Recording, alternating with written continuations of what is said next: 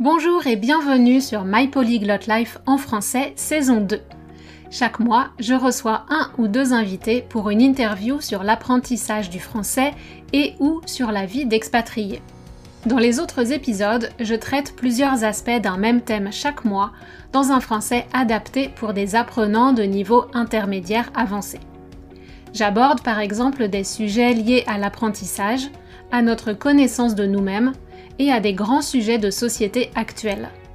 Je partage une vision assez nuancée, mais résolument féministe, antiraciste et basée sur des recherches scientifiques. J'essaye qu'elle soit la plus inclusive possible pour parler de différentes perspectives. Je suis Cathy Intro et je suis coach de français certifié Neurolanguage. J'espère que mon podcast vous permettra de travailler votre compréhension orale, d'apprendre du vocabulaire, de réfléchir, et vous donnera envie de discuter de ces sujets en français. La transcription est disponible sur mon site français point my polyglot life point com. Bonjour, on se retrouve pour la suite de l'épisode sur la narration, le storytelling, pour explorer cette fois l'angle de la créativité. Parce qu'on associe souvent inventer des histoires et créativité. Et aussi, j'entends souvent cette phrase « mais moi, je suis pas créatif ou pas créative. » Alors, c'est vrai qu'on a tous plus ou moins de facilité à inventer des histoires. Certaines personnes sont très ancrées, très connectées au réel, et elles ont du mal, elles ont des difficultés à aller chercher des associations incongrues, bizarres, inhabituelles, alors que d'autres n'ont aucun mal à s'imaginer un monde de princesses, de licornes, de jouets qui prennent vie quand on ne les regarde pas, et à trouver des relations entre des concepts qui n'ont a priori aucun rapport. Mais même si on n'est pas tous égaux dans la facilité à créer, je pense qu'on a tous de la créativité en nous, mais qu'elle s'exprime différemment. Et c'est le premier aspect que je voudrais aborder aujourd'hui. Le fait qu'on associe souvent les mots créativité et artistique. La société nous enferme en quelque sorte dans une définition de la créativité. Et en plus, très souvent, la créativité n'a pas beaucoup de place, ou même pas du tout, dans l'enseignement traditionnel des langues. Donc voilà, dans un premier temps, j'aimerais explorer différentes façons d'exprimer sa créativité dans l'apprentissage et comment tout le monde peut le faire. Et ensuite, je vous propose une petite introduction au coaching avec plein de questions pour vous faire réfléchir. Donc bien sûr, comme on est dans un podcast, je ne peux pas vous relancer pour approfondir vos réponses. Mais si vous sentez que vous bloquez quelque part, envoyez-moi vos messages et je pourrai peut-être vous aider en abordant ces thèmes dans des vidéos ou un prochain épisode par exemple. Et si vous voulez de l'aide individuellement pour progresser plus vite sur ce chemin, contactez-moi pour planifier une séance découverte et discuter de votre situation. Alors, pour commencer, je voudrais démonter le mythe que créativité égale artistique. Donc pour commencer, j'ai regardé dans le dictionnaire la définition de créativité et ça dit deux choses. Premièrement, c'est la capacité, la faculté d'invention, d'imagination et le pouvoir créateur. Et la deuxième définition, et ça c'est intéressant parce que c'est le, dans le domaine de la linguistique, c'est l'aspect de la compétence linguistique représentant l'aptitude de tout sujet parlant une langue à comprendre et à émettre un nombre indéfini de phrases qu'il n'a jamais entendues auparavant. Donc en fait, la créativité dans le domaine des langues, c'est la capacité de comprendre un discours et de parler, donc d'émettre un discours aussi à son tour. Et, euh, et donc, c'est la capacité de, de comprendre des phrases spontanées qu'on n'a jamais entendues avant et d'émettre soi-même des phrases spontanées qu'on n'a pas apprises par cœur, donc. Donc en fait, on se rend bien compte que quand on apprend une langue en apprenant des phrases par cœur, bah, on n'exprime pas du tout de la créativité. Et au contraire, quand on parle dans une conversation normale, ça repose uniquement sur la créativité. Donc il faut vraiment travailler cette créativité quand on apprend les langues. Et donc en fait, parler une langue, c'est déjà être créatif parce que personne ne va assembler les mots exactement de la même façon. C'est pour ça que même si c'est utile d'apprendre certaines phrases basiques par cœur au début, bah en fait, ça peut pas marcher sur le long terme. Parce que la personne qui vous parle, elle va vous dire des phrases que vous n'avez jamais entendues. C'est pas un script de, de l'app de langue que vous avez utilisé, par exemple. Et en fait, parce que votre cerveau fonctionne d'une manière unique, vouloir apprendre les phrases de quelqu'un d'autre, ça met du stress dans votre cerveau. Parce que non seulement vous devez apprendre le vocabulaire, mais ensuite vous devez aussi organiser les mots d'une manière qui n'est peut-être pas logique pour vous. Donc en fait, mon conseil quand on apprend une langue, à mon avis, c'est d'abord de commencer à construire des phrases qui sont logiques pour vous, avec du vocabulaire que vous connaissez et des structures que vous connaissez. Et comme ça, vous allez pouvoir parler beaucoup plus rapidement. Et on sait que plus vous parlez, plus vous avez des occasions de vous améliorer. Donc en fait, d'abord on va travailler sur le flow, sur la maîtrise, le fluency, ce qui va vous donner la capacité de parler avec des gens, même si on sent encore beaucoup l'influence de votre langue maternelle. Et c'est ok. Et en parallèle, comme vous écoutez beaucoup, vous devenez capable de comprendre les natifs avec leur façon particulière de dire les choses, et petit à petit, vous essayez d'intégrer de plus en plus de ces particularités, de ces spécificités, en même temps que vous continuez de progresser vers des choses plus complexes. Et donc comme ça, vous allez améliorer la précision de votre langage, accuracy, et vous allez parler de façon plus naturelle, mais petit à petit, à chaque palier d'apprentissage. En fait, vous allez utiliser votre créativité naturelle pour apprendre d'une façon globale et qui respecte votre cerveau. Par exemple, on n'est pas obligé d'apprendre le « bon français », entre guillemets, je déteste ces mots, c'est-à-dire le français des manuels, le français des livres, jusqu'à un haut niveau avant de travailler son français conversationnel. On peut choisir de travailler sa créativité en conversation, fluency, puis ensuite d'approfondir sa créativité plus technique en apprenant des règles de français avancées, du vocabulaire, et cetera. Accuracy. C'est juste une question de choix selon vos intérêts et vos priorités. Donc on voit qu'on a tous en nous de la créativité, mais on ne l'utilise pas de la même façon. Ensuite, regardons en quoi l'art est différent de la créativité. Alors la définition de l'art, c'est une manière de faire qui manifeste du goût, un sens esthétique poussé. Ou c'est la création d'objets ou de mise en scène spécifiques destinés à produire chez l'homme un état particulier de sensibilité, plus ou moins lié au plaisir esthétique. Donc l'art inclut la créativité. Il n'y a pas d'art sans créativité, mais l'inverse n'est pas vrai. On peut avoir de la créativité sans être artistique, sans se préoccuper de l'esthétique ou d'évoquer des émotions. Je pense que l'école, en tout cas en France, ne nous a pas encouragés à développer une créativité non artistique. On doit suivre les règles, on doit copier des lignes d'écriture sans dépasser des nombreuses lignes du cahier. C'est hyper normatif et les travaux créatifs sont évalués pour leur sens esthétique. Donc on en vient à croire que si on n'est pas artistique, on n'est pas créatif. Mais comme on a vu plus haut, faire des phrases que personne n'a faites avant, c'est déjà exprimer de la créativité. Et en français, vous êtes, euh, vous apprenez le français, on ne vous demande pas d'être Victor Hugo. Même si vous êtes natif et que vous parlez déjà français, on ne vous demande pas d'être Victor Hugo. Tout le monde ne peut pas être un, un artiste ou un génie littéraire ou quelqu'un qui publie des livres. Enfin, vous pouvez, si c'est votre objectif, et j'ai des clients et des clientes qui veulent atteindre un niveau quasi natif en français, avec la possibilité de jongler entre tous les niveaux de langue, du familier, au niveau soutenu et dans les nuances. Et c'est complètement légitime. Il y a différentes raisons d'apprendre une langue et différentes motivations pour approfondir plus ou moins. Quand on est à l'école, on ne nous donne pas le choix sur nos objectifs. Mais maintenant, vous avez le pouvoir de décider où vous vous sentez en confiance. Et à l'école aussi, on classe les élèves. On attribue des notes à l'écriture créative. En tout cas, c'était comme ça quand j'étais petite. Du coup, on commence très tôt à avoir une idée positive ou négative sur notre créativité, au lieu de célébrer nos différences et la beauté dans chacun, dans chacun des travaux. Et quels sont les critères ? Bah, on ne sait pas trop. C'est peut-être le goût de l'enseignant, l'appréciation de l'enseignant. Et pourquoi devrait-on appliquer les mêmes critères quand ce n'est pas notre langue maternelle ? Il y a de nombreux auteurs qui écrivent dans une langue qui n'est pas leur langue maternelle, ou alors qui sont bi- ou trilingues et qui ont donc des influences multiples. Et ça ne les empêche pas d'être publiés, d'avoir des lecteurs et, euh, et d'avoir un style qui leur est très particulier.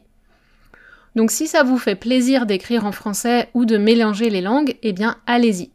Toute activité, toute pratique qui associe le plaisir avec la langue est positive. Et c'est en développant votre capacité de créer des phrases en français et de manipuler les mots que vous allez progresser. Le principe de l'écriture créative, c'est la liberté. La compétition avec soi-même pour aller plus loin, pour pousser ses propres limites et explorer ce qu'on veut. Comme on n'a pas tous les mêmes circuits dans le cerveau, comparer les écritures créatives, c'est un peu comme comparer des choux et des carottes. Comparing apples to oranges.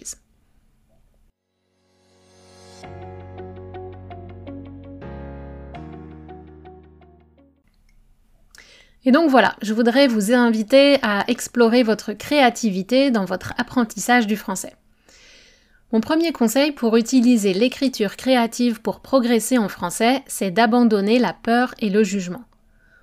Considérez l'écriture créative comme un bac à sable, sandbox, un espace de liberté, d'expression, où les erreurs sont les bienvenues. Vous n'êtes même pas obligé d'avoir toujours des corrections. Le fait de faire le travail, c'est déjà très utile. Alors c'est sûr que si quelqu'un peut vous corriger avec bienveillance et expliquer les erreurs, ça permet d'avancer plus vite, mais faire l'exercice d'écriture ou de vous enregistrer en train de parler, c'est la partie la plus importante. Surtout si vous êtes un type d'apprenant qui apprend mieux en faisant les choses. Le plus important, c'est vraiment de n'avoir aucun jugement de valeur sur ce travail. Si on fait ce travail et qu'on se sent bien, c'est la seule chose qui est importante en fait. Et ça, ça va vous permettre de faire des progrès. Ces sessions actives ont un grand impact sur votre mémorisation et votre capacité à retrouver l'information, sur votre relation à la langue, votre compréhension des règles en contexte et au final sur votre fluidité. Et quand je parle d'écriture créative pour ces exercices, ça peut juste être raconter votre journée, parler d'un film que vous avez vu, ou même composer un essai ou un poème. Par exemple, moi, en japonais, je suis déjà contente quand je peux parler de moi et de ce que je fais au quotidien. En espagnol, j'ai un peu plus d'ambition. Je veux parler de films ou de sujets de société. Et en anglais, j'essaye de soigner mon style et de trouver les mots justes. L'idée, c'est juste de créer des phrases qui sont vos phrases et à un niveau où vous ne ressentez pas trop de frustration.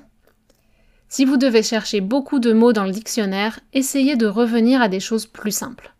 On veut accumuler les petites victoires pour se sentir bien, et progressivement, on va pouvoir faire des choses plus compliquées. Donc pour commencer, essayez de commencer par euh, changer l'introduction de votre histoire, et arrêtez de dire « mais je suis pas créatif ». Et voyez ce qui se passe. Laissez votre cerveau suivre son chemin, peu importe s'il est banal, ordinaire ou s'il ne fait pas de sens. Et trouvez un ou une coach, un ou une prof ou un ou une partenaire de conversation qui ne vous juge pas. Et si vous voulez explorer la piste de la créativité en français mais vous ne savez pas comment faire, vous pouvez faire appel à une coach créative et, modestement, je crois que je suis pas pire dans ce domaine comme on dit au Québec. Donc je veux dire que la créativité est une de mes qualités. Et vous pouvez aussi trouver mille et une façons d'amener de la créativité dans vos méthodes d'apprentissage. On n'est pas obligé d'apprendre avec des livres de grammaire et en s'asseyant à un bureau pendant de longues heures. On n'est pas obligé d'apprendre des listes de vocabulaire comme un robot. J'ai beau le savoir, c'est-à-dire même si je le sais, j'ai acheté des livres pour apprendre l'espagnol et le japonais, mais euh, je crois que je les ai ouverts peut-être dix fois, et ils prennent la poussière sur les étagères. Peut-être que j'apprendrais plus vite si je les utilisais, mais en fait, je trouve toujours d'autres choses plus intéressantes à faire. Et je progresse quand même. Alors bon, tant pis. Mon niveau est difficile à juger, mais je peux communiquer et ça, c'est ma priorité. Donc voilà, maintenant, pour finir, ça va être à vous de faire le travail. Revenons un petit peu au sujet de départ, la narration, raconter des histoires. Parce qu'en fait, parler une langue, c'est ça. C'est raconter, avec vos propres mots, une suite de petites ou de grandes histoires, de les mêler avec celles de votre interlocuteur. Et je vais vous poser quelques questions pour vous aider à trouver quelles histoires vous aimeriez être capable de raconter en français. Alors d'abord, selon votre niveau et les conversations que vous aimez avoir quand vous êtes dans une relation avec quelqu'un, euh, peut-être qu'on peut se demander quel type d'histoire vous devriez ou vous aimeriez explorer en premier. Est-ce que c'est votre histoire, votre enfance, votre adolescence, votre quotidien, le travail, et cetera. Est-ce que c'est plutôt les banalités, le small talk, comme la météo par exemple, ou, euh, ou des choses euh, qui ne sont pas personnelles et que vous pouvez, euh, dont vous pouvez parler à tout le monde? Ou alors est-ce que vous voulez parler euh, business, vous voulez parler entreprise, affaires, développement euh, de votre, euh, de votre activité peut-être euh, ou alors vous voulez commenter l'actualité? Peut-être à la machine à café avec vos collègues, vous avez envie de, d'expliquer ce qui se passe, ce que vous pensez du coronavirus, du vaccin ou de, des dernières choses annoncées par le gouvernement, et cetera. Ou euh, ne vous limitez pas, vous pouvez aussi avoir envie de parler de philosophie, de politique, de relations étrangères, enfin vraiment... Choisissez des sujets sur lesquels vous pourriez parler pendant des heures et puis euh, allez explorer ça en français. Et euh, d'après mon expérience, c'est vraiment la meilleure façon de rester motivé et de faire des progrès. Ensuite, la deuxième question qui, euh, que vous devriez vous poser, c'est quel niveau de précision vous voulez atteindre? Donc, est-ce que vous êtes euh, OK pour continuer à faire des erreurs et juste être capable d'exprimer vos idées? Même si c'est peut-être pas aussi précis que dans votre langue maternelle, ou est-ce que vous voulez atteindre un niveau où vous êtes capable de vous exprimer avec beaucoup de nuances et des mots très précis, très techniques? Donc ensuite, la question qui est liée à ça, c'est combien de temps vous pouvez consacrer chaque semaine et euh, en combien de temps, en combien de semaines ou de mois vous voulez atteindre cet objectif? Et est-ce que euh, le temps que vous avez à consacrer chaque semaine et votre ambition de réaliser cet objectif, en, par exemple en six mois, est-ce que c'est réaliste? Et si c'est pas réaliste, euh, bah vous devez lâcher sur quelque chose. Soit vous devez euh, revenir à des conversations plus simples, ou alors accepter de faire des erreurs.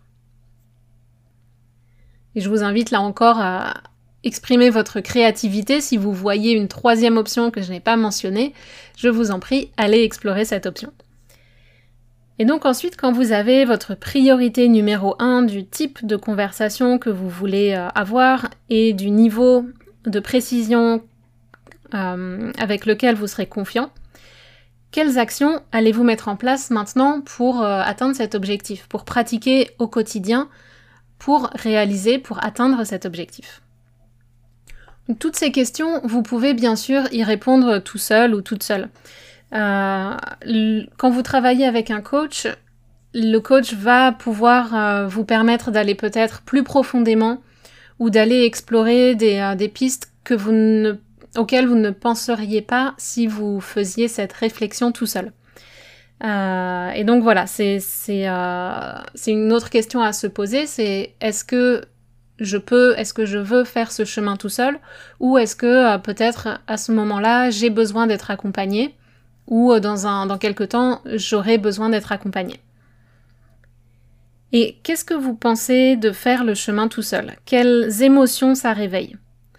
Est-ce que vous vous sentez euh, capable, pas capable? Ça vous fait peur ou c'est un challenge qui vous motive? Quelle, euh, quelles émotions vous ressentez? Et quelles histoires vous avez internalisé vous empêche d'avancer comme vous voulez? Donc, par exemple, je suis pas créatif, ou je ne peux pas faire ça, je ne suis pas capable de faire ça en français. Quelles sont toutes ces histoires dans votre tête qui vous empêchent de raconter toutes les histoires que vous voulez, euh, que vous voulez raconter justement? Donc n'hésitez pas à partager en m'écrivant, euh, par, euh, par email ou sur les réseaux sociaux. J'ai hâte de lire vos réponses sur ce qui vous bloque en français ou ce qui vous motive comme objectif, et on se retrouve la semaine prochaine.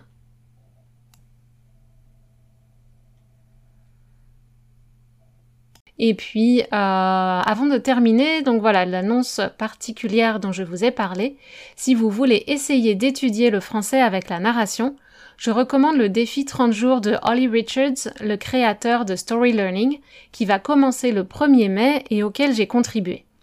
En fait, pendant trente jours, chaque jour, un nouveau chapitre de l'histoire est publié avec une courte vidéo d'environ cinq minutes où j'explique des points de grammaire et de vocabulaire. Le thème du mois de mai, c'est euh, les prépositions en français. J'avoue que c'était un challenge pour moi aussi de vous rendre le sujet simple.